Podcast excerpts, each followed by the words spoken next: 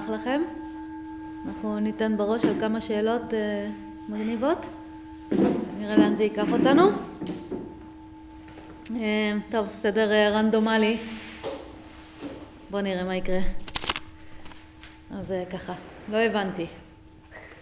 אם אני לא הכאב שאני חש ולא העונג, אם אני לא התכונות האישיות שלי ולא התחושות שלי, אם אני לא האוטו שלי ולא התארים שלי ולא ההישגים שלי ולא ההרגלים שלי, אם באמת אחרי כל התרגול אצליח לנקות הכל, אזי זה אני. האם לא יתהלך בעולם חסר הגדרה עצמית ואולי חסר מוטיבציה לפעולה? יתרה מכך, האם לא מדובר במצב פתולוגי? טוב. אז קודם כל נראה שהבנת יפה, מה אנחנו לא. ואם נסתכל, קודם כל נדבר על, אפשר לומר, הפתולוגיה היא כשאנחנו חושבים שאנחנו כן הדברים האלה. כשאנחנו חושבים שאנחנו התארים שלנו והחפצים שלנו וההישגים שלנו והתחושות שלנו, זאת הפתולוגיה, כי זה מה שגורם לנו סבל. כי את הדברים האלה שכביכול השגנו או רכשנו לאורך החיים, אנחנו גם מאבדים לאורך החיים ומשתנים לנו ונפגעים לנו, ויחד איתם מגיע הסבל, או יחד עם ההשתנות שלהם או העיבוד שלהם מגיע הסבל. אז מבחינת היוגה זאת דווקא הזהות שלנו עם הדברים האלה היא הפתולוגיה, ואנחנו רואים את זה מאוד יפה. אני רואה את זה הרבה למשל כשאנשים מזהים את עצמם עם הפעולות שהם עושים בחיים או עם התפקידים שלהם, כמו למשל אימהות שמזהות את עצמם עם האימהות, מה קורה כשהילדים עוזבים את הבית או אם חס וחלילה אחד הילדים מתים, כמה כל הזהות שלהם מתפרקת, כן? כל החיים שלהם מתפרקים, או גיטריסט שפתאום מאבד את האצבעות שלו ולא יכול לנגן יותר ופתאום כל החיים שלו מתפרקים בגלל זה. אז העובדה שאנחנו מזהים את עצמנו עם הדברים האלה גורמת לנו בסופו של דבר לסבול. וברגע שאנחנו מבינים או עושים את החקירה, את הגילוי הזה של החוט, ומבינים שאנחנו המודעות שמקשרת הכל, זה דווקא מה שנותן לנו את האפשרות לפעול בעולם בצורה יותר מדויקת. כי אז אנחנו לא מוגבלים על ידי דברים שצברנו או שהמיסו עלינו או שהתגלגלנו לעשות. כמה מהדברים האלה הם בכלל עוד בחירה שלנו, הדברים שיש לנו או התארים או ההישגים או המקצוע. ואז כשאנחנו מבינים שאנחנו שונים מכל הדברים האלה, אנחנו חופשיים מהם או חופשיים לפעול יחד איתם, אנחנו לא מוגבלים על ידם יותר, ואז אנחנו יכולים מהמקום הנקי הזה להתחבר בצורה הרבה יותר מדויקת לעולם, ולפעול בעולם בהתאם לסיטואציה או לפעול בעולם בהתאם למה שמועיל. אז גם אם אני, למשל, כן, כל החיים הייתי גיטריסטית, סבבה, אבל אני יודעת שבמהות שלי אני לא, אז אני לא חייבת כל הזמן להתנהג בעולם כגיטריסטית. אני לא חייבת לשאת את הדבר הזה איתי ועכשיו בכל דבר להתנהג בצורה כזאת, ואם אין לי פתאום גיטרה או אני לא יכולה לנגן, אז אני צריכה להפוך את העולם בשביל שאני אוכל לעשות את זה. לא, יש לי את החופש. סבבה להיות גם בלי הגיטרה, סבבה להיות גם בלי המוזיקה, או פשוט להיות בקשר עם הסיטואציה. אני חושבת שכולנו יכולים לראות את זה בחיים שלנו והחיים של אנשים אחרים לידינו, כשאנחנו מסתובבים עם זהות מאוד מאוד חזקה עם הדברים שיש לנו, או עם התחושות שלנו, לא משנה מה, כמה אנחנו מוגבלים בתוך הסיטואציות, כמה זה מונע מאיתנו, כמה חוסר גמישות יש שם, וכמה אנחנו ממש תקועים בתוך תבניות. אני בטוחה שיצא לכם לראות אנשים כאלה או את עצמכם, לא מסוגלים להתגמש בתוך מה שקורה, לא מסוגלים להיות עם באמת מה שמתרחש, וחייבים כל הזמן שהכל יאשש או יחזק את הזהות שלהם או את הרעיונות שיש להם לגבי עצמם. אז דווקא זה מאפשר לנו להתהלך בעולם בצורה יותר חופשית, כשאין לנו הגדרה דרך זהויות או רכוש או תארים ודברים כאלה. ויש פה שאלה, ואולי יהיה חוסר מוטיבציה לפעולה, דווקא בדיוק ההפך. מהרגע שאנחנו לא מחזיקים שום רעיונות לגבי עצמנו ושום זהויות ולא נצמדים לדברים, אנחנו בתוך החקירה הזאת, או יחד עם הגילוי שלנו כמודעות, אנחנו מגלים גם מה המערכת האנושית הזאת כן. אם זה לא אני, אז מה זה? ואז אנחנו מגלים שהמערכת האנושית הזאת שיש לנו, הגוף אדם הזה עם ההכרה האנושית, זה משהו שבא לשרת בחיים האלה, זה משהו שבא להועיל, כמו כל דבר אחר שבא לשרת ולהועיל, וזאת הופכת להיות המוטיבציה שלנו. אז במקום שהמוטיבציה שלנו תהיה לחזק את הזהות שלנו, או לשמור על הרכוש שלנו, או להגן על הכבוד שלנו, והמון דברים כאלה שהיום מכוונים את הפעולות שלנו, או דברים כמו לשמור תחושה מסוימת, לשמור שמחה או לשמור שביעות רצון, וכל הדברים שהיום מכוונים את הפעולות שלנו, כשאנחנו משוחררים מכל זה ואנחנו מבינים שהדבר הזה שניתן לנו בסך הכל משהו שבא לשרת, אז המוטיבציה שלנו הופכת להיות מוטיבציה של שירות, פשוט להיות מועילים בכל סיטואציה. ואני יכולה להגיד לכם גם מהניסיון שלי וגם מהניסיון של אחרים, כשאנחנו פועלים בשירות, הפעולות שלנו נהיות הרבה יותר מדויקות והרבה יותר מועילות, ואולי יש פה צורך רגע לדייק מה זה שירות. שירות זה לא ללכת ולהאכיל נזקקים או לנקות בתים, כן, או להיות משרתת איפשהו, לא זה הרעיון של שירות. הרעיון של שירות זה פשוט לעשות את מה שמועיל, מועיל מול כל דבר. אז אם אני נמצאת בשירות, אני משרתת את הגוף שלי, זה אומר שאני מזינה אותו בצורה טובה.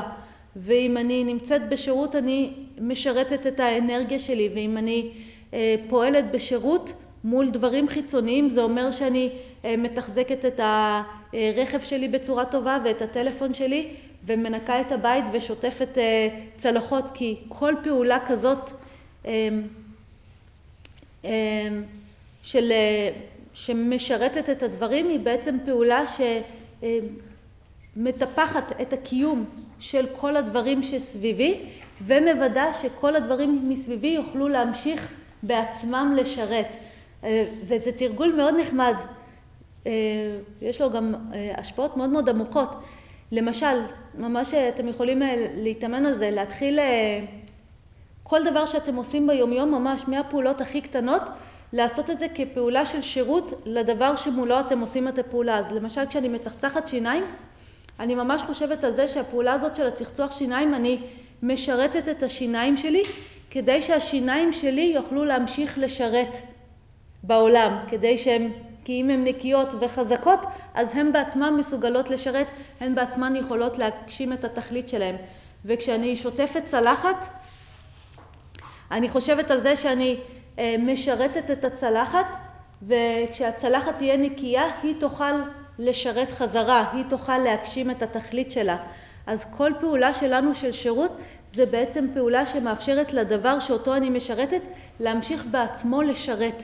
ואז תחשבו מה ההשפעה של זה, שכל הפעולות שלכם הן פעולות שמתחזקות את הדברים, ואז בגלל שהדברים מתוחזקים הם יכולים לשרת חזרה, וזה מין פשוט שרשרת ארוכה של מועילות ושירות, וכל הקיום בסופו של דבר נתמך. ואני כן, אני אשתף אתכם לפעמים, או כשאנחנו לא ברוח של שירות, אנחנו נהיים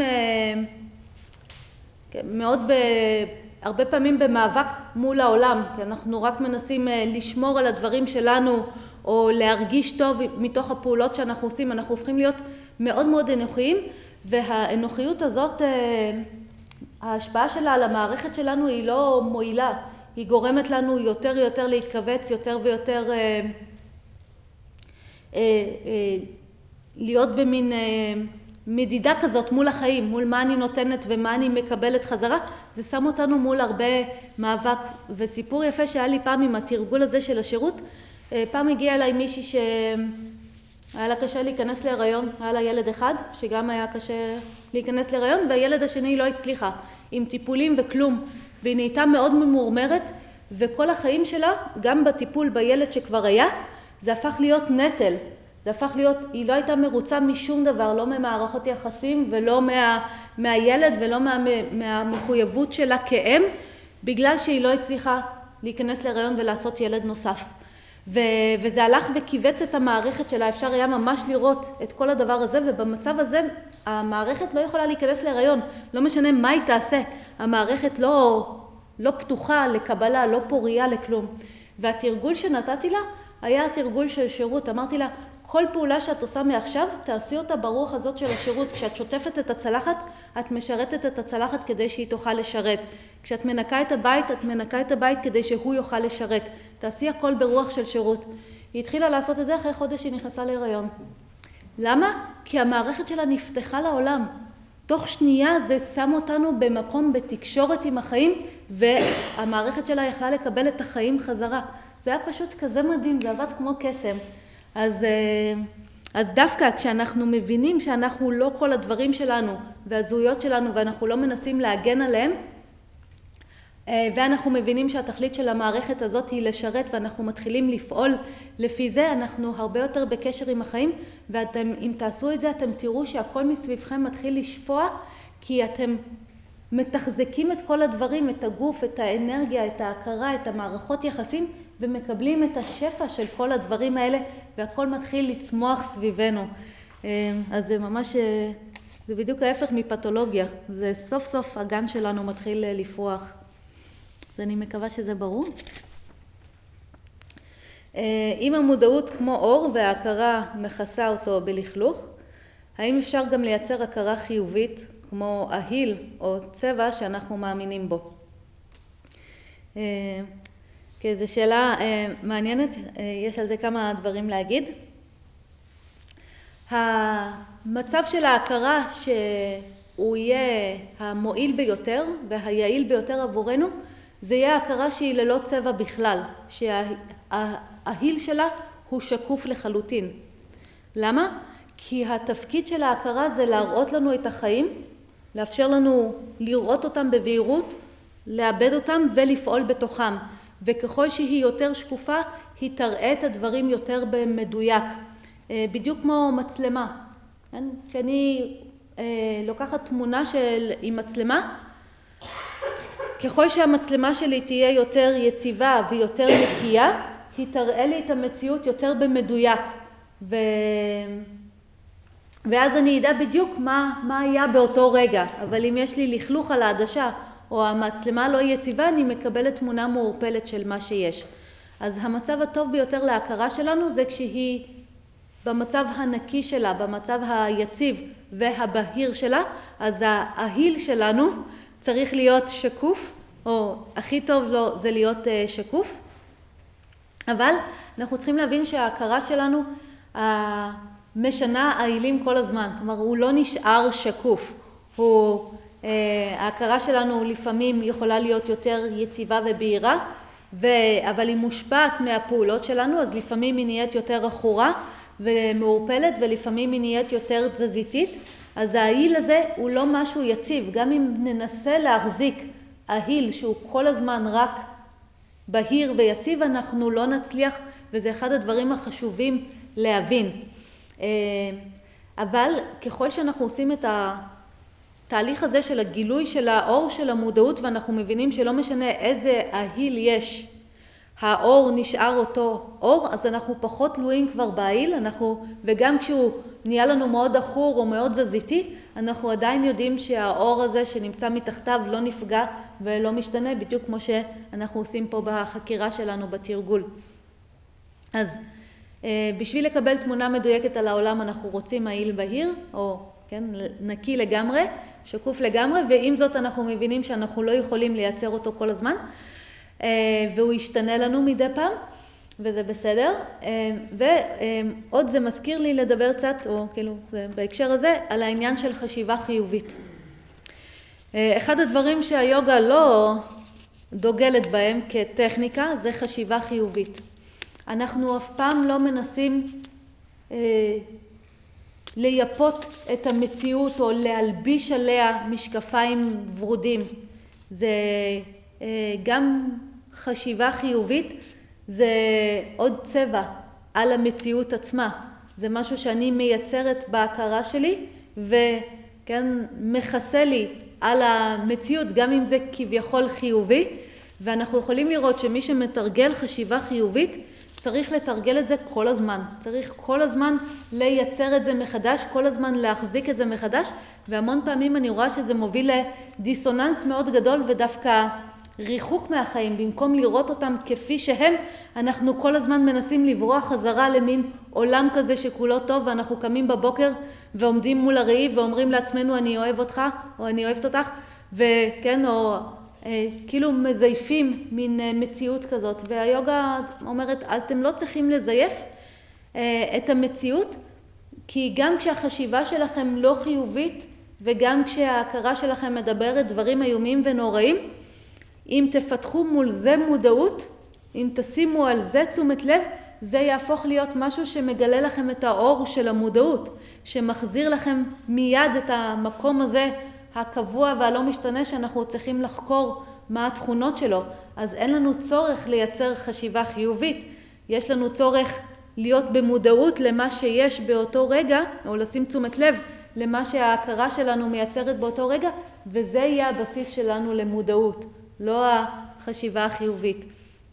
ואז זה הרבה יותר קל, כי בעצם מכל מצב של הכרה, מכל מחשבה, מכל תחושה, אני יכולה בעזרת כל דבר, בין אם הוא נעים או לא, אני יכולה מיד לייצר מודעות. אז אני לא צריכה שוב לבחור את החיים, או אני לא צריכה לתייר את החיים לחיוביים ושליליים. גם החיובי, מה שאנחנו קוראים לו חיובי, וגם השלילי, הופך להיות אובייקט שמולו אני יכולה לפתח מודעות, והמודעות זה מה שאנחנו רוצים לגלות בסופו של דבר. אז אין לנו צורך באהילים ורודים ויפים עם פרפרים ופרחים. גם מול העיל הכי אחור, אני עדיין יכולה לגלות את הטבע שלי. אני מקווה שזה ברור. בוא נראה מה יש פה. מצווה גדולה להיות בשמחה. אם ביוגה אני מטפחת את השמחה הפנימית, האם? איך ביוגה? אני מטפחת את השמחה הפנימית ושביעות רצון. כן.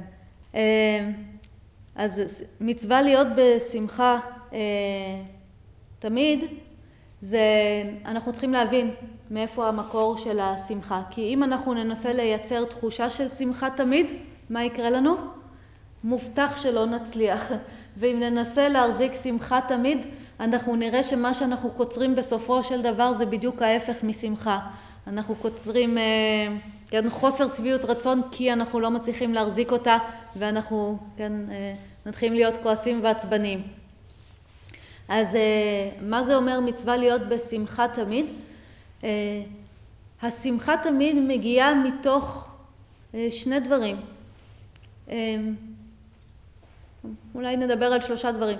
יש שמחה שמגיעה, או שביעות רצון שמגיעה מתוך ההכרה הבהירה שלנו, מה שנקרא הכרה סטווית. כשההכרה שלנו בסטווה, אנחנו נראה שביעות רצון מתפתחת באופן טבעי, רק מתוך זה שההכרה שלנו הולכת ומתבהרת. לא יודעת אם יצא לכם להרגיש את זה פה בריטריט, אבל לפעמים אפשר להרגיש את זה, שעם התנאים הסטווים האלה יש מין שביעות רצון שמתפתחת. אבל מכיוון שזאת שמחה שתלויה במצב ההכרה, ומצב ההכרה יכול להשתנות, אז זה לא שמחה תמידית. זה שמחה תמידית שנמצאת יחד עם שמגיעה מתוך ההתבהרות של ההכרה, אבל בעצמה היא חמקמקה, כי ההכרה שלנו לא תמיד נשארת נקייה כזו, ולכן גם השמחה או השביעות רצון יעברו איתה. אז זה מקור לשביעות רצון, אבל אי אפשר להחזיק אותו לאורך זמן. מאיפה כן תבוא השמחה תמידית? השמחה תמידית מגיעה מתוך הגילוי של הטבע שלנו, שאנחנו, כשנחקור אותו מחר, נתחיל לראות מה יש בחוט, כן? מה, כשמורידים ממנו את כל החרוזים, מה נשאר? אנחנו נראה שיש שם נועם אינסופי, מה שהיוגה קוראת לו אננדה. יש שם מעין שמחה, זה לא שמחה כמו רגש זמני, אבל יש שם נועם אינסופי שהוא לא תלוי במה שיש, שהוא מעצם המודעות עצמה. וזאת האפשרות שלנו, להיות בשמחה תמידית מתוך הגילוי הזה של המודעות, ואז גם ככל שגילינו את המודעות, גם אם יש מושחלים על החוט הזה, או מול המודעות, יש לנו רגשות או תחושות לא נעימים או סיטואציות לא נעימות, אנחנו יודעים שהמודעות הזאת נשארת קבועה, ויחד איתה הנועם, כן? הנועם הזה נשאר קבוע, הוא מגיע מתוך הטבע הזה של המודעות, כשנחקור את זה אנחנו נראה, ואז אנחנו, זה באמת משהו תמידי, כי לא משנה מה מושחל, ברגע שאנחנו במודעות לחוט הזה, או אנחנו מבוססים שמה, אנחנו רואים שזה נשאר תמיד. אז זה דבר אחד, מקור של שמחה תמידית, אבל אפשר לדבר על עוד מקור של שמחה תמידית, וזה מתוך זה שאנחנו רואים את הטבע של הדברים, ואנחנו רואים שהכל בא לשרת, הכל בא להועיל, הרצון של הכל הוא לטוב, אין דבר אחד שהוא רע בחיים האלה. על זה רבי נחמן אמר, אין בעולם ייאוש כלל, כל העולם בא לשרת, ומתוך זה השמחה, כשאנחנו רואים את השפע הזה של המציאות, וזה בכלל לא משנה, אם עד היום חשבנו שיש אנשים רעים, או סיטואציות רעות, או דברים כאלה, כשאנחנו משתמשים בחיים בשביל מה שהם נועדו, בשביל לעשות את התהליך הזה של הגילוי של המודעות, אנחנו מבינים שהכל הכל בא לשרת גם סיטואציות קשות, ולא חסרים סיפורים על אנשים שהסיטואציות הכי קשות בחיים שלהם, כמו סרטן, כמו אונס, כמו אובדן, הפך להיות בסופו של דבר מה שהוביל אותם להתפתחות. אז גם אם באותו רגע זה היה נראה כאוי ובוי, במבט לאחור הם יגידו, הסרטן היה המתנה שלי, האובדן הזה היה המתנה שלי, זה מה שהוביל אותי לגילוי המודעות, זה מה שהביא אותי להתפתחות.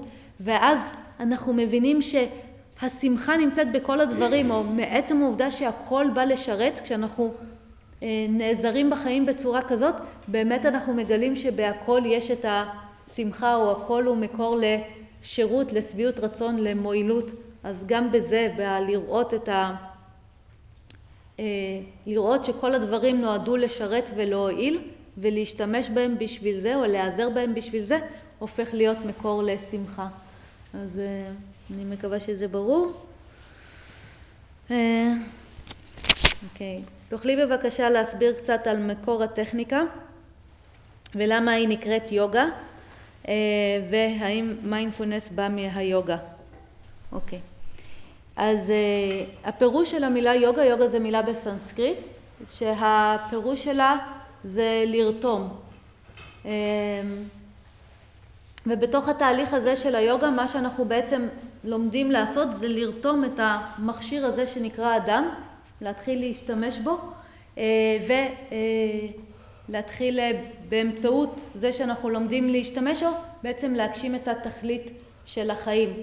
ואנחנו יכולים לראות שבאמת כל התהליך הראשוני של היוגה הוא תהליך שבו אנחנו בכלל לומדים לשלוט במערכת הזאת. זה ממש, אני מסתכלת על זה כמו על שיעורי נהיגה, אנחנו לומדים לנהוג במכשיר הזה שנקרא בן אדם, אנחנו לומדים לרתום אותו לצרכים של המודעות, או כן, לתהליך הזה של הגילוי של המודעות. ואז כל הטכניקות הראשונות הן טכניקות שמלמדות אותנו להשתמש, ואחר כך טכניקות של חקירה. עכשיו שאנחנו כבר יודעים להשתמש במערכת הזאת שנקראת אדם, איך אנחנו משתמשים בה בשביל מה שהיא נועדה, בשביל להביא לנו ידע על הטבע האמיתי שלנו, ובשביל להיות מועילים בחיים. אז זה הרעיון של יוגה. הרבה פעמים אני אוהבת להסתכל גם על היוגה, שזה בעצם כמו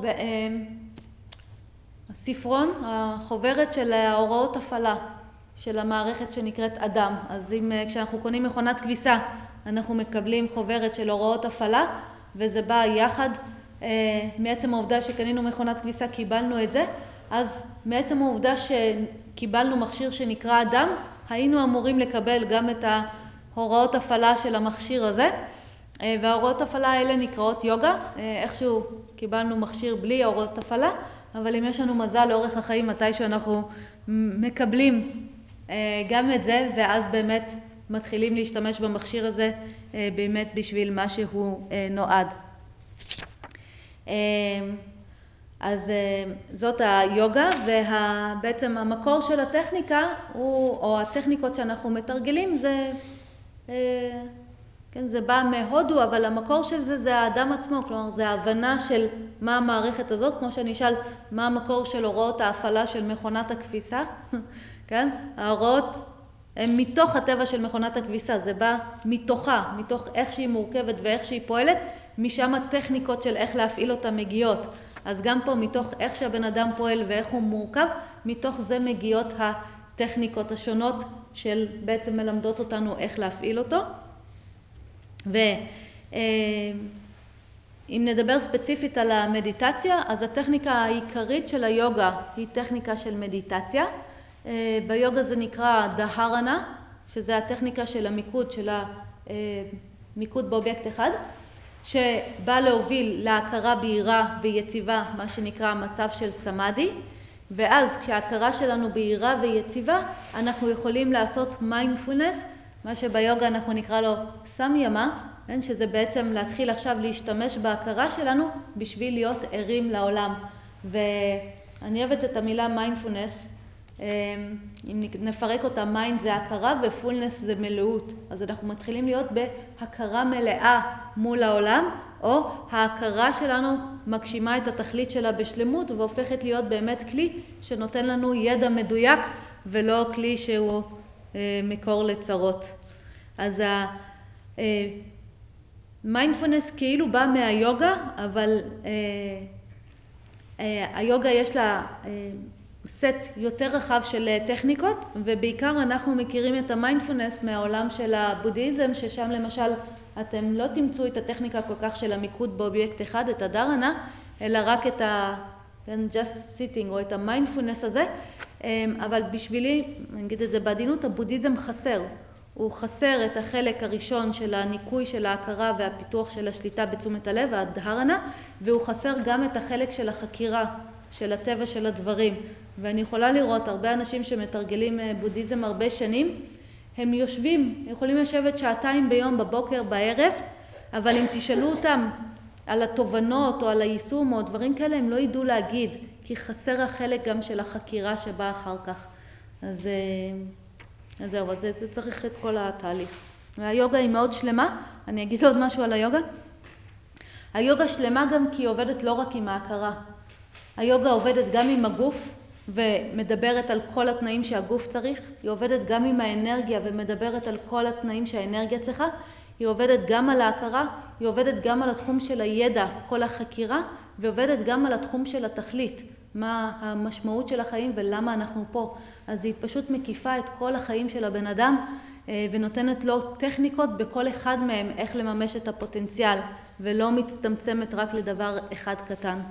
אז בגלל זה היא כל כך יעילה. אם אני מנסה לפעול בעולם מתוך מחשבה של לשרת, איך אדע שזה מוביל אותי לקייבליה, לשחרור, או שסתם אני משחקת עם האגו. אוקיי. אז השלב האחרון שלנו ביוגה, היוגה מורכבת מכל מיני שלבים.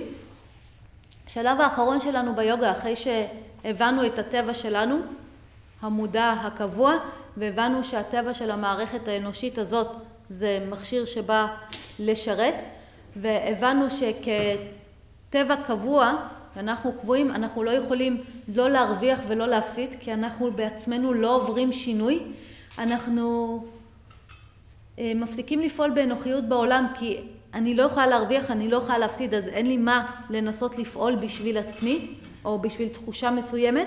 אז אנחנו ממש מתוך הידע הזה שקיבלנו על עצמנו, אנחנו לגמרי יוצאים מאנוכיות, ופשוט מגשימים את התכלית של המערכת האנושית הזאת, שזה כמו כל מכשיר אחר בעולם הזה בא לשרת. ואז אנחנו, כמו שדיברנו מקודם, פשוט מתחילים לעשות פעולות של שירות. הפעולות של השירות האלה, מכיוון שהן פעולות לא אנוכיות, הן פעולות שמשחררות אותנו, הן משחררות אותנו מהציפייה לתמורה, או אנחנו כבר משוחררים מציפייה לתוצאות של הפעולות, כי אנחנו יודעים שלא אנחנו מרוויחים מזה ולא אנחנו יכולים להפסיד מזה, אז אנחנו לגמרי משוחררים, ואנחנו מגשימים את התכלית של המערכת הזאת,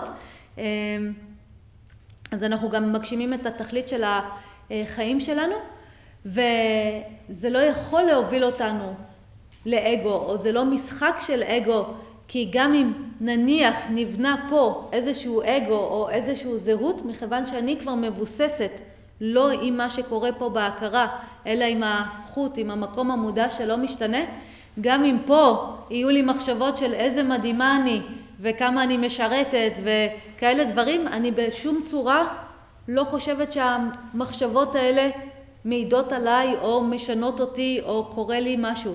אז מבחינתי, או בשלב הזה של השירות, כשאנחנו ממש מבינים את הטבע הקבוע שלנו, ההכרה שלנו כבר יכולה לייצר הכל. אם בהתחלה, היום אנחנו עוד מנסים לסנן חלק מהדברים שההכרה מייצרת, ואנחנו רוצים לייצר אצלה מצבים מסוימים, אחר כך כבר לא אכפת לנו, היא יכולה לדבר שטויות, היא יכולה לעוף על עצמה, היא יכולה להיות בדיכאון, היא יכולה להיות בחרדה, היא יכולה לעשות מה שבא לה, בידיעה מוחלטת שכל הדברים האלה לא משפיעים עלינו. אז כן, אז אנחנו הופכים דווקא להיות לגמרי משוחררים מאגו, וגם אם כאילו נבנה אגו, הוא לא נבנה אצלנו. אורייט. עוד שאלה, אוקיי, מה בדבר בליעת רוק במדיטציה? נדמה לי שכבר בלעתי גלון שלם. כן, אין בעיה. כל עוד אתם לא, אנחנו לא הולכים לרייר פה על הרצפה, אז זה בסדר.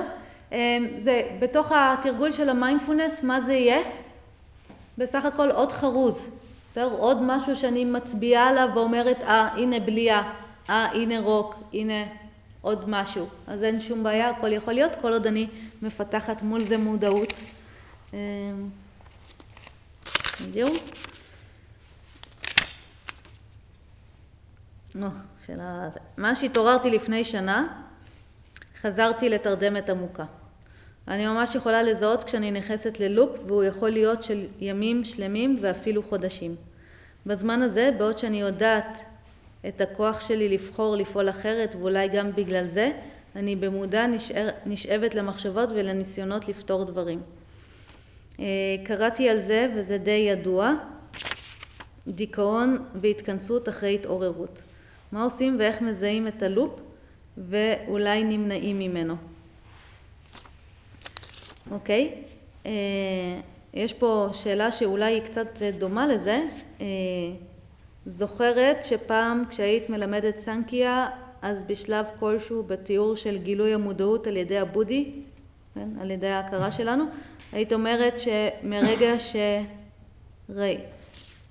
ראינו את פורושה, או את המודעות פעם אחת, כל מה שמעניין אותך זה לראות אותו שוב. אז את כבר לא מנסחת ככה, ומעניין אותי מה השתנה, אם בכלל. מבחינתי זו שאלה דומה.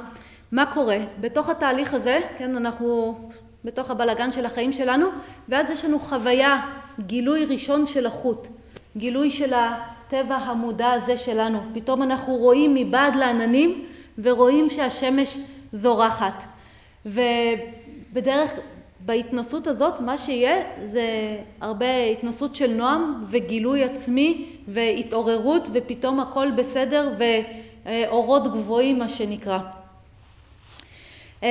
אבל זה לא נשאר ככה, כי העננים מכסים לנו שוב את, כן, את השמש, ואז אנחנו יכולים, או אנחנו באופן, כן, כמעט בלתי נמנע, מתחילים לחפש שוב את אותה חוויה, את אותה התנסות. ואני יכולה לשתף אתכם שגם אצלי, כשהייתי צעירה, היה לי בגילוי הראשון של הטבע המודע שלי, אחרי שזה קרה, ידעתי בדיוק מה קורה, ואחרי שזה קרה, זה היה תקופה מאוד מאוד קשה לאורך שנים, כי כל הזמן חיפשתי שוב את אותה התנסות. רציתי שוב את הפתיחה הזאת, את הגילוי הזה של הטבע שלי, וחיפשתי כל הזמן את אותה התנסות, וניסיתי לעשות כל מיני דברים שמבחינתי הובילו להתנסות הראשונה, ולא משנה מה עשיתי, לא קיבלתי את אותה התנסות. ולקח לי זמן להבין שכל עוד אני מחפשת התנסות, מה שאני מחפשת זה לא את הטבע האמיתי שלי, כן? התנסות תהיה שוב חרוז, היא תהיה שוב משהו זמני וחולף ומשתנה וחד פעמי בעולם הזה. אז הרבה פעמים הרגעים האלה, ההתעוררויות האלה, ההתנסויות, החוויות שיש לנו, הן הופכות להיות מכשול כשאנחנו מחפשים אותם שוב. אז הדרך היא לא לחפש אותם שוב, אלא להשתמש בהם כמצפן, לדעת שיש שם משהו, ולשאול, אוקיי, מה הטכניקה שמובילה לגילוי הזה, אבל לא לחפש את ההתנסות עצמה, כן? אלא פשוט להתמיד בחיים שמייצרים לנו הכרה בהירה או בפעולות מועילות בעולם, אבל כל עוד אנחנו נחפש את ההתנסות, אנחנו לא נמצא אותה שוב. ובתוך כל התהליך הזה, מה שקורה זה דבר מעניין, אם אני יכולה לתת לכם מין אימג' כזה, בהתחלה אנחנו כזה מחפשים את עצמנו, מחפשים את האור, ואנחנו כזה כמו אנשים מסתכלים לשמיים, והכל מלא עננים, ואנחנו אולי חושבים שיש שם איזושהי שמש, אבל לא רואים אותה. ואז אם עשינו כל מיני פעולות וטיפה הצלחנו להבהיר את ההכרה, עננים טיפה מתפזרים, ואז אנחנו מגלים את השמש, אבל אז כל פעם עננים באים שוב, והשמש הולכת לאיבוד, ואנחנו צוללים לתקופה קשה, ושוב מחכים עד שהעננים יתפזרו. אבל בשלב מסוים אנחנו מבינים, או בתוך המפגש הזה שלנו כל פעם עם המודעות, אנחנו מבינים שהיא תמיד שם, שהיא קבועה ולא משתנה, ולמעשה אנחנו מבינים שאנחנו השמש באיזשהו שלב, אנחנו אלה שמאירים, לא, אנחנו כבר לא מחפשים אחר המקור של האור, אנחנו מבינים שאנחנו המקור של האור. ואז תחשבו שכל עוד אנחנו אנשים ואנחנו מחפשים את השמש, עננים יסתירו לנו, יבואו וילכו ויסתירו לנו. אבל מהרגע שאנחנו מבינים שאנחנו השמש, האם העננים מסתירים? הם לא מסתירים, להפך, כן? הם לא משנה מה יהיה שם, כמה עננים יהיו שם, לשמש הם לא מסתירים כלום, השמש תמיד זורחת. עם הריטריט הזה שלנו הוא עוסק באור הזה של המודעות, כשאנחנו מגלים את האור של המודעות, כשאנחנו מבינים שאנחנו האור, לא משנה כמה שכלה יש לנו בהכרה, לא משנה כמה היא חשוכה, אנחנו מאירים על העננים, אין עננים שיסתירו אותנו, כי אנחנו השמש בעצמה, אנחנו כבר לא אלה שמחפשים ומנסים למצוא את זה. אז זה ממש מה שקורה באיזשהו שלב, מתוך המפגש הזה שלנו, אנחנו מבינים שאנחנו השמש, ואנחנו מבינים שהיא זורחת תמיד, גם אם היא כרגע לא נראית, ואז בחיים שלנו אנחנו יכולים לעבור דרך כל מצבי ההכרה, דרך כל ההתנסויות, דרך הרגשות הכי קשים, הכי מאתגרים, בידיעה שלמה שהאור שלנו לא מתעמם ולא מוסתר, כי אנחנו אלה שמאירים, אז לא אכפת לי שאני מאירה על בלגן שלם, אני עדיין זאת שמאירה. כן, ואז סוף סוף אנחנו באמת יכולים להיות בחיבור עם החיים, עם כל מה שהם מביאים לנו, בלי צורך כל הזמן לנקות את העננים. אז זה נחמד. אז אני מקווה שזה ענה, זה מאוד טבעי שאחרי חוויות כאלה, בגלל זה אני אומרת, זה לא שווה בכלל החוויות האלה. עדיף פשוט כן, להמשיך לעשות את העבודה שלנו ולא לחפש התנסויות. אז אל תחפשו שיהיה לכם טינג בראש, זה ממש לא זה. פשוט תחפשו לעשות את הטכניקה.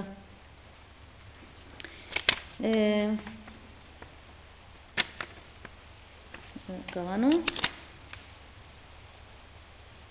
בחיים עצמם, בתוך קשרים ומערכות יחסים, למרות שבמהות כולנו חוטים, החרוזים שלי הם אלה שנמצאים בקשר עם החרוזים של האחר. אני אוהבת או לא אוהבת חרוזים מסוימים שדומים לחרוזים שלי. איך אפשר להתנהל בקשרים מתוך נקודת המבט של החוט. אז איך אפשר לא להתנהל מתוך נקודת המבט של החוט.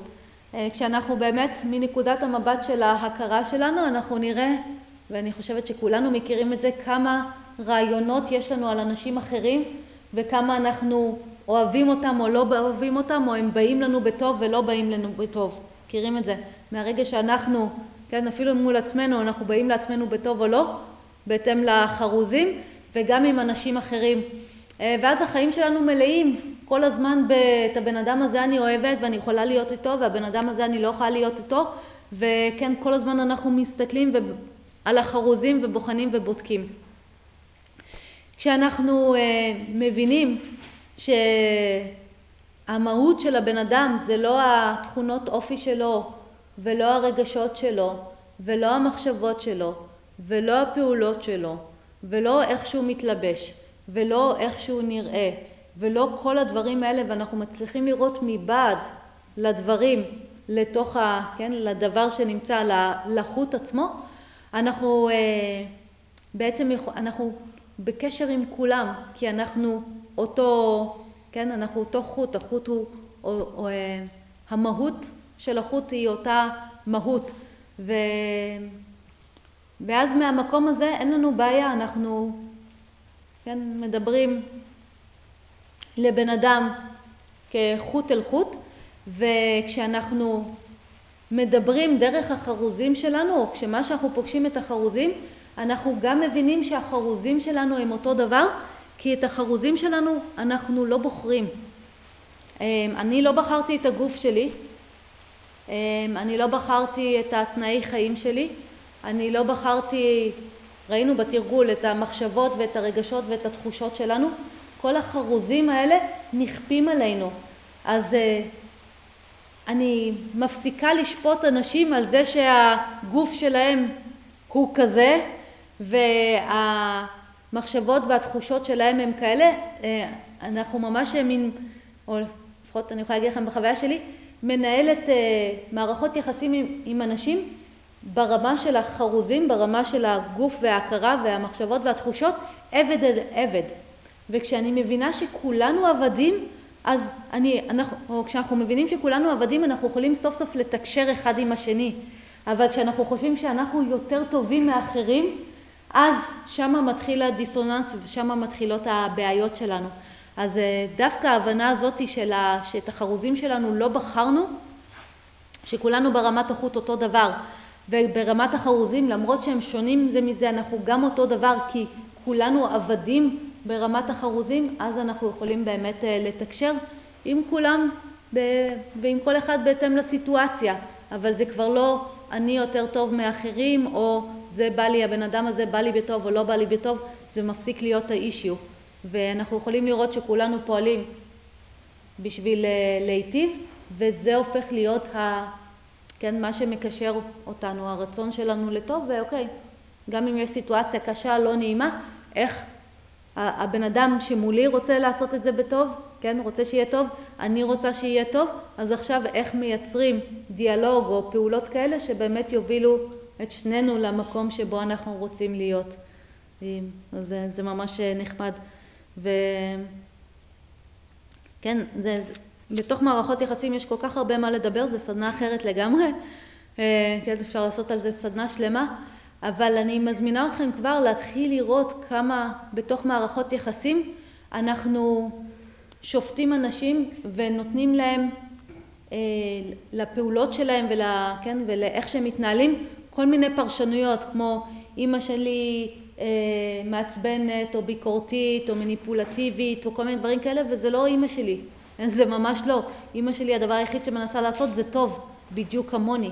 וביום שאתם תצליחו לראות את ההורים שלכם ככה, את האחים ואת האחיות שלכם ככה, את הבני זוג שלכם ככה, את עצמכם ככה, את הקופאית בסופר ככה, אתם תוכלו לתקשר עם כולם. אבל כל עוד אני חושבת שהם מניפולטיביים ככה וככה, מיד זה גורר מצידי פעולות של להתרחק, של לפגוע, של לבקר, ושם מתפקששות לנו מערכות היחסים.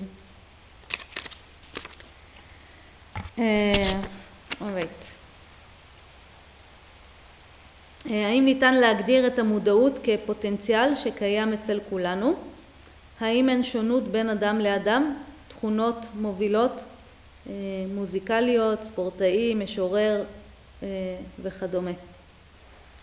אז אפשר לומר שהמודעות היא פוטנציאל שכן נמצא בכולנו, ואנחנו רוצים לגלות את הפוטנציאל הזה, והוא יתגלה לנו ברגע שאנחנו נעשה את התהליך להבהיר את ההכרה שלנו ואת החקירה, את ההבחנה הזאת בינינו לבין עולם התופעות ועולם הרגשות והמחשבות.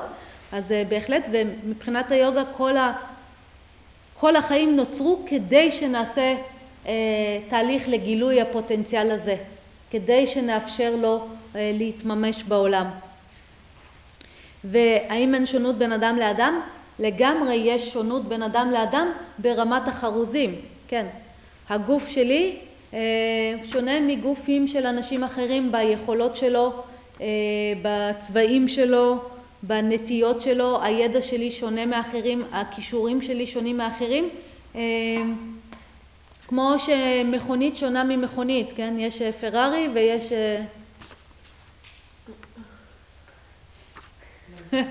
לא, כן, יש כן לסובארו.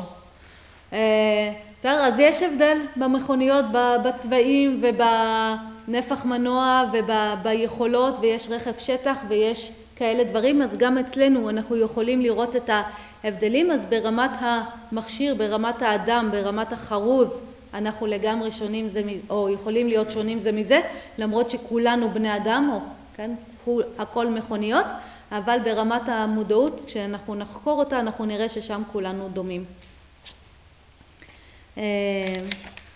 ופה יש שאלה, אני לא אקרא את כולה, אבל השאלה היא כזאת: איך הם מכוונים את החיים, משחילים חרוזים נכונים? ברור שהשליטה מוגבלת וחוזרים למודעות.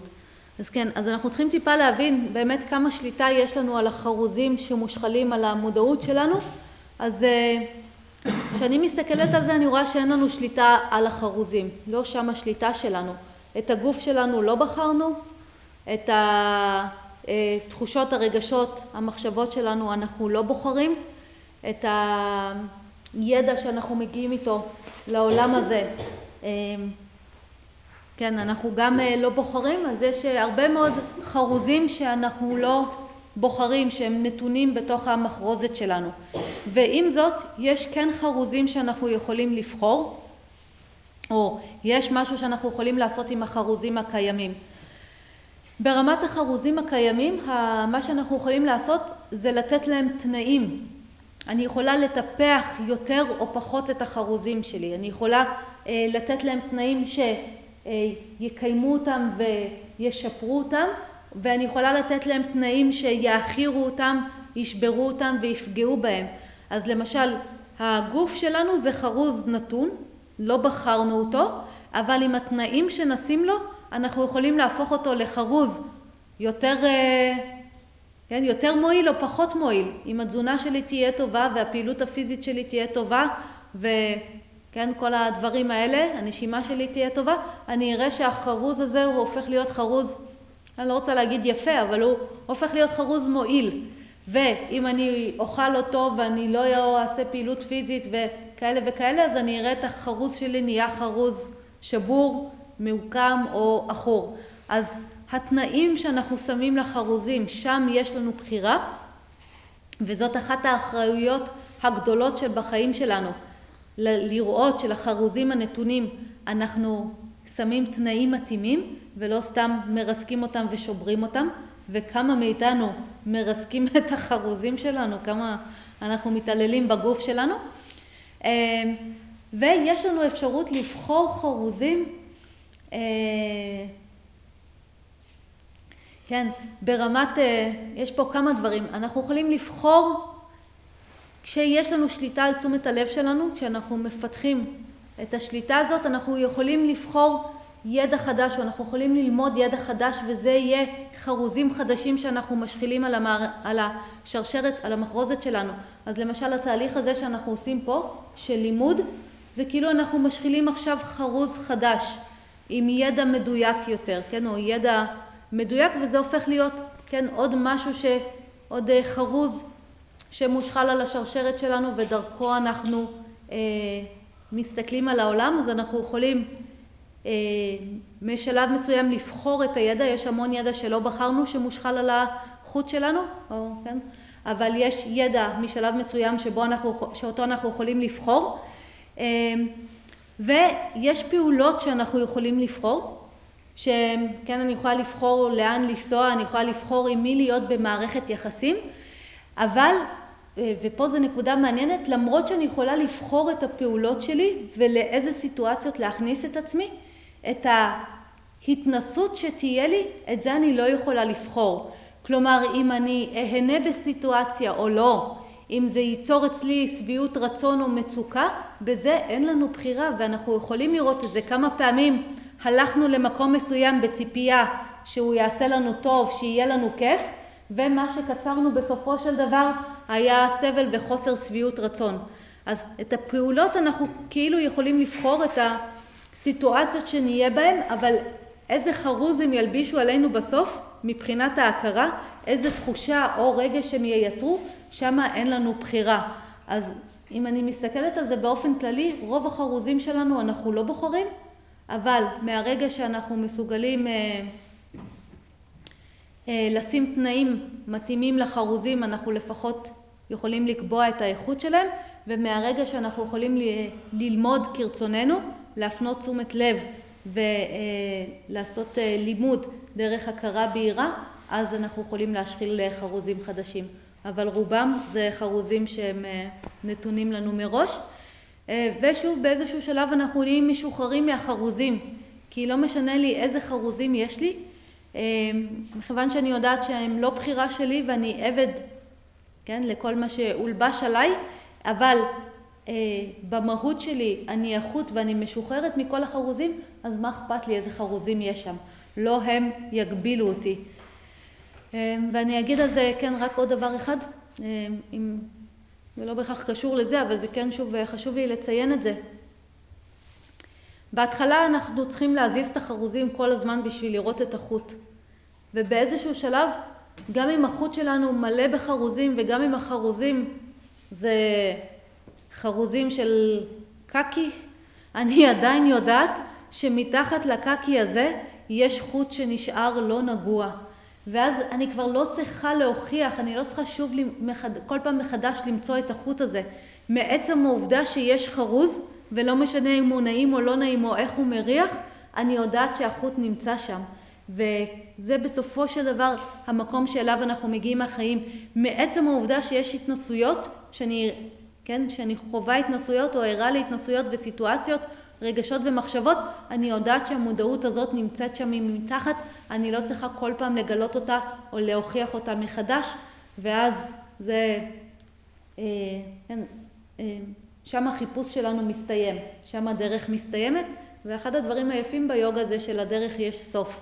מהרגע שהבנו שהחוט תמיד נמצא, והחרוזים, לא משנה איזה חרוזים יש עליו, לא משפיעים עליו, ומהרגע שהבנו שהטבע של החרוזים זה, כן, להתאסף ולהישבר ולהשתנות וכאלה דברים, זהו, שם סיימנו את הדרך של היוגה, ומשם אנחנו פשוט פועלים בעולם מתוך שירות, וכן, שהמודעות גלויה או לא גלויה לנו כבר לא משנה לנו. אז זה מה שקורה בסוף. נראה לי מספיק חפירות להיום. לפי מצבכם נראה שהגענו לקצה. הייתי בכיף ממשיכה עוד, אבל בואו נסיים פה, נשב רגע כמה רגעים ממש בקטנה, רק בשביל לאפס את עצמנו ונלך לישון.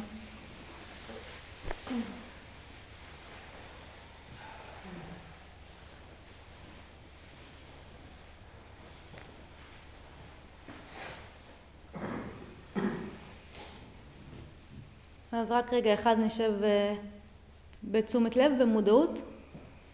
אז אתם יודעים כבר איך לגלות את המודעות ברגע, פשוט לשים תשומת לב לנשימה או על כל מה שיש, ורק ככה לשלוח אותנו במודעות לישון. אז נשב פה דקה, שתיים, לא יותר.